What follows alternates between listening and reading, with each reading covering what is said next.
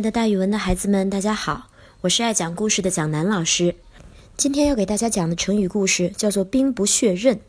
这个成语讲的是兵器上面，也就是刀啊之类的这些兵器上面不沾血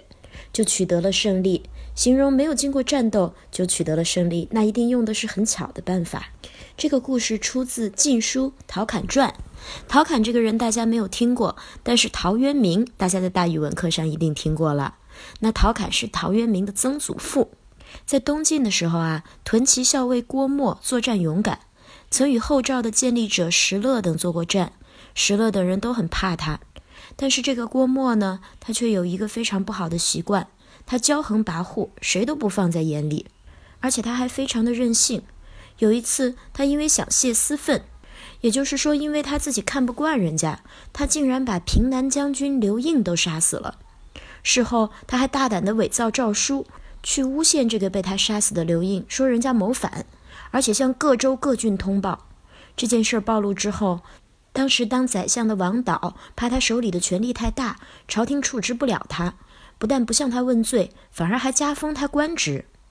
陶侃，也就是陶渊明的曾祖父，是个非常正直的人。他知道了这件事之后，一方面上书朝廷请求讨伐郭沫，一方面写信给王导，要求他果断地采取措施。信中有两句话写得非常有力。陶侃说，郭沫杀害了州官，你们反而任命他当州官，那难道他杀害了宰相，你们就要任命他当宰相吗？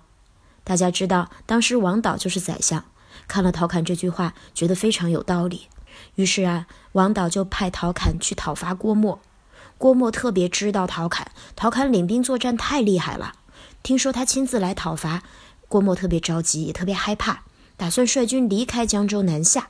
但是陶侃出兵神速，郭沫还没有离开，陶侃的大军就已经把郭沫所在的江州团团围住了。郭沫当然想守城了，但是他知道自己不是陶侃的对手，他怕一直守在城里，如果陶侃把城攻破了，他自己性命都难逃，所以他想开门投降，又怕朝廷要杀他的头。这个时候郭沫真的是左右为难，吓得要死，其实就已经输了一大半了。他手下的一些将军看到他这样，也觉得根本就没有胜利的希望，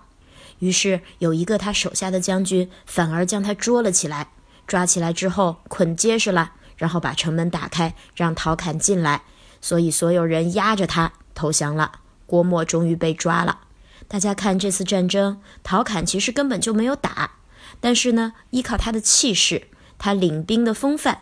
把郭沫和他手下人吓得还没有打呢就投降了。所以陶侃取得了胜利，平定了这次叛乱，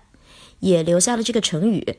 兵不血刃，也就是说根本不用打，不用让武器沾血，也可以是一次大胜仗。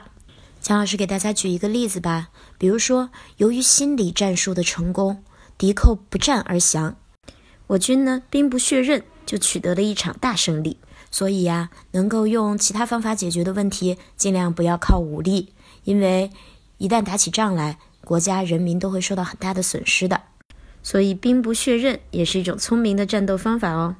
好了，今天的成语故事就给大家讲到这儿，咱们明天再见。